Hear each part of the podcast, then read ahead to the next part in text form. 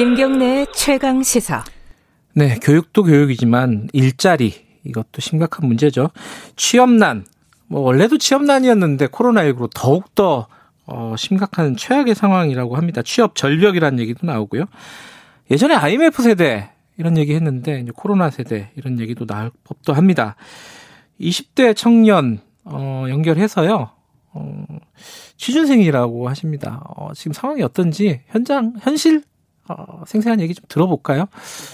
어, 윤현식 씨 연결돼 있습니다. 안녕하세요. 네, 안녕하세요. 네, 취준생이세요? 예, 맞습니다. 어, 나이가 몇인지 여쭤봐도 될까요? 어, 현재는 지금 서른 살입니다. 아, 그럼 만으로는 한 스물여덟, 아홉쯤 되셨겠네요. 그죠? 예, 맞습니다. 그러면 그렇게 취업을 준비하신 지는 얼마 안 되셨을 것 같아요? 어, 지금 졸업 후 약 2년 정도 됐습니다. 음, 어떤 꿈을 갖고 계신지 여쭤봐도 되나요?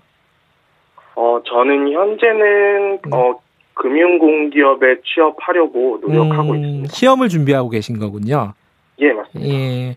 그럼 뭐, 뭐가 필요합니까? 어떤 공부들을 주로 하세요?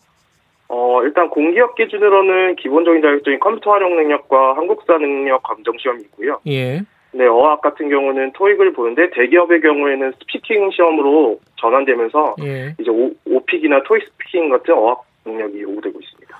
어, 말만 들어도 무슨 말인지 잘 모르겠네. 그 준비할 게 굉장히 많으시죠, 그러면은. 어쨌든. 예, 맞습니다. 그럼 하루 종일 공부를 하세요?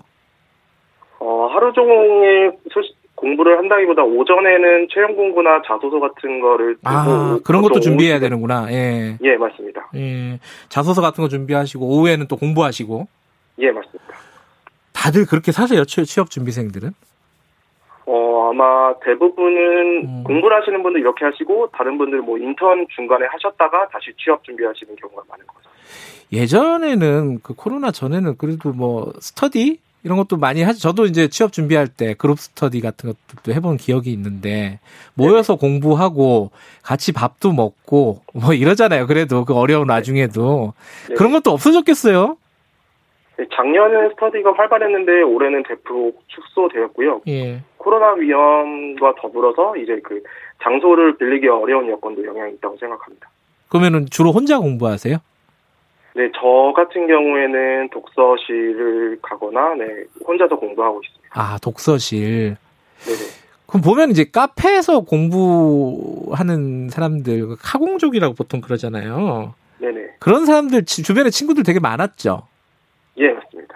그 윤현석 씨, 윤현식 씨도 그렇게 카페에서 주로 공부하시고 정보 같은 거 보시고 그러셨나요 혹시? 스터디 카페는 몇 번 갔었습니다. 아 그래요.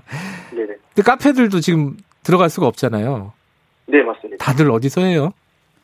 어, 그러니까 2.5단계 격상으로 인해서 이제 수도권 독서실 스터디 카페도 다 13일까지 집합 금지 음. 상태라 지금 수도권 이외에 천안이나 약간 수도권 위에 밖으로 가시는 분들이 의외로 많습니다. 음, 그 밖으로요, 아예. 네네. 아, 자, 이제 중요한 얘기는 이 사실 예전에는 아르바이트도 하고 이러면서 이 취업 준비 기간을 버텼는데 지금은 어떤 돈으로 버티냐 이게 또 궁금해요. 어, 일단 저의 경우에는 예. 청년 수당 대상자여서 저 같은 경우는 이거를 충당을 하고 있지만 아. 대부분의 경우에는 예. 정부 지원금 못 받는 경우에는 아르바이트를 하고 있, 아르바이트도 근데 요새 많이 줄었잖아요. 자영업들 힘들고 문 닫는 데도 네네. 많고 그죠? 네, 맞습니다. 주변에 친구들 어떻습니까 상황이 아르바이트 상황은? 어, 특히 그 2.5단계 격상으로 인해 요식업 쪽에 아르바이트 하던 주변인들이 대부분 그만뒀다는 소식을 최근에 듣고 있습니다. 식당이라든가 패스트푸드 뭐 이런 데 말씀하시는 예, 네, 거죠? 맞습니다. 예. 그럼 그만두면 그분들은 어떻게 먹고 살아요?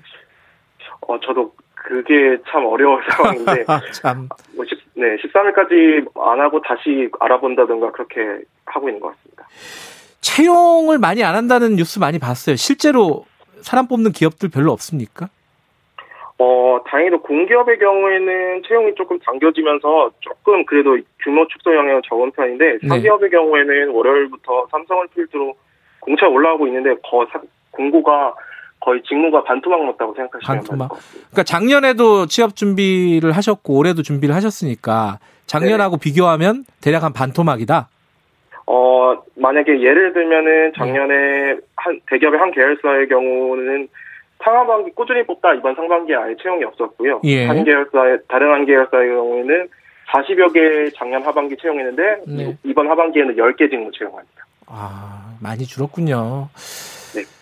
2년 동안 이제 취업 활동을 하시고 올해는 특히 이제 코로나 때문에 힘드신데 가장 힘드신 게 뭐예요? 여기서 하소연 한 어. 번만 해주세요. 네, 역시 모든 취준생들도 마찬가지겠지만 미래에 대한 좀 불안감이 큰 음. 것 같습니다. 그- 그래서 역- 저는 개인적으로 정부의 역할이 좀 중요하다고 생각하는데, 네. 네, 그 공공 데이터 단기 인턴과 같은 일자리도 뭐 분명 좋지만 네. 장기적으로 취준생들을 위해서 좀 음. 청년 고용이 살아날 수 있는 근본적인 정책을 제시한다면 좀 더 불안감은 낮아질 것 같습니다. 음, 미래에 대한 불안이 가장 힘드신 부분이다. 네. 알겠습니다. 오늘 여기까지 듣고요. 그 힘내셔가지고 취업 꼭 성공하시고 어, 좋은 소식 네. 있으면 저희들한테 좀 문자로 알려주세요. 네, 감사합니다. 예, 고맙습니다. 20대 취업 준비생 윤현식 씨였습니다. 어, 바로 좀 청년 유니온 이채연 위원장 연결해가지고 이게 어떻게 좀 해결해야 될지 어, 이런 부분들을 좀 여쭤보겠습니다. 위원장님 안녕하세요. 네, 안녕하세요. 지금 이제 청년 그 취준생 얘기 잠깐 들어봤는데 네. 뭐 이분만의 얘기는 아니죠. 전반적으로 지금 다 힘든 거죠. 취업이라든지 이런 부분들 어떻습니까? 통계라든가 이런 거 보면은. 어, 바로 어제 그 8월 고용 동향이 나왔는데요. 네. 그, 어, 이제 올, 이- 이번 달, 그니까 8월에 이제 취업자 수가 1년 전보다 27만 명 정도 줄었다고 나와 있어요. 음, 네, 고용률이 이제 전년 동월 대비 1.1% 낮아졌고, 실업률은 7.1%에 달하는 걸로 나와 있습니다. 예. 지금 네. 이제 아르바이트 자리도 다 없어지는 분위기라서 뭐 다는 네, 아니겠지만 전반적으로 좀뭐 줄어드는 분위기라서 이게 뭐 어떤 대책이 좀 필요한 거 아니냐 이런 음. 얘기들 많이 할 좀 대책들이 있습니까? 청년들 뭐 취준생들을 위한 대책들? 글쎄요, 이게 아무래도 그 편의점이나 카페 식당들이 이제 운영이 어려워지면서 네. 그 아르바이트 노동자들이 실직하는 상황들이 좀 많이 있어요. 예. 저희 조합원들 얘기 들어보면 공고 있던 공고도 좀 내려가는 상황이고 또 일자리를 구하더라도 이제 음. 네. 갑자기 휴직을 권하거나 네. 해고를 하는 경우가 또 많다고 하더라고요. 네. 네, 네. 아까 그, 그 우리 여- 연결을 했던 취준생이 청년 수당으로 좀 도움을 받고 있다고 했는데 네. 다는 해당이 안 될 거 아니에요 모든 청년들이 그렇죠. 네. 그뭐 정부나 지자체에서 이렇게 하고 있는 청년 수당 이런 것들은 좀 실효성이 있습니까 평가를 하신다면 어떻습니까? 어, 네, 물론 그, 이, 그 취업 수당 같은 경우에는 경제적 여유와 함께 네. 취업생들에게 심리적 여유를 함께 준 실효성이 큰 제도라고 생각을 하고요. 네, 이게 단순히 돈을 준다는 개념보다도 네, 그 진로를 고민하는 과정에 필요한 시간을 확보해 준다. 네, 그리고 청년에게 시민으로서 일할 권리를 보장해 준다는 개념이 이제 필요하거든요. 네, 그래서 이제 청년 수당 당사자들이 돈뿐만 아니라 그 여러 가지 프로그램에 참여할 수 있, 었던 걸로 저는 알고 있는데 네, 그런 것들이 이제 자존감도 높이고 진로를 찾아가는데 도움이 많이 되었다고 해요. 네. 그래서 이런 청년들을 취업생들을 위한 그런 좀 촘촘하게 설계된 네. 그 구직 수당 같은 프로그램 그리고 제, 그 대상을 확대한 그런 제도 개선이 좀 필요하다고 봅니다. 음, 일자리 얘기 나오면은 정부에서 항상 청년 일자리 얘기 가장 먼저 꺼내요. 그래갖고 이런 네, 대책 저런 네. 대책 다 마련을 하거든요. 실제로 그 청년들 관련된 뭐 신규 일자리라든가 이런 정책들에 대한 평가를 하신다면 어떻습니까? 지금 문재인 정부? 어, 물론 그 지금 당장은 음. 그 코로나 때문에 일할 수 있는 직장이 없어서 네.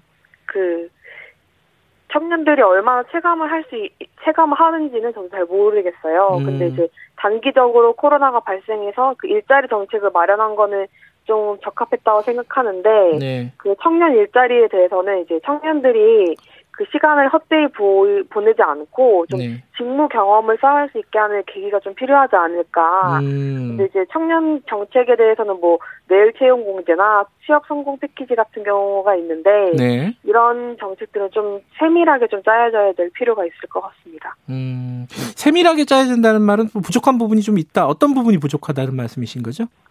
그 이제 취업 성공 패키지 같은 경우에는 그 네. 수업을 들을 수 있는 것들이 있는데 네. 이런 것들이 좀 아직 현실과 현실이나 아니면 취업생들이 음. 원하는 프로그램 이 좀 많이 부족하다고 들었어요. 네. 그래서 좀 현실에 맞는 프로그램들이 좀 이제 그 수업들이 좀 마련되는 게 필요하다는 이야기입니다. 네. 이 얘기는 아직도 많이 나오고 있는데 이 중소기업에 청년들이 안 가려고 하는 거 아니냐? 대기업만 음. 좋아하고 그래서 네, 이게 네. 본인들 책임도 좀 있는 거 아니냐? 이뭐 어, 실업이라든가 취업이 안 되는 부분에 대해서 이건 어떻게 생각하십니까?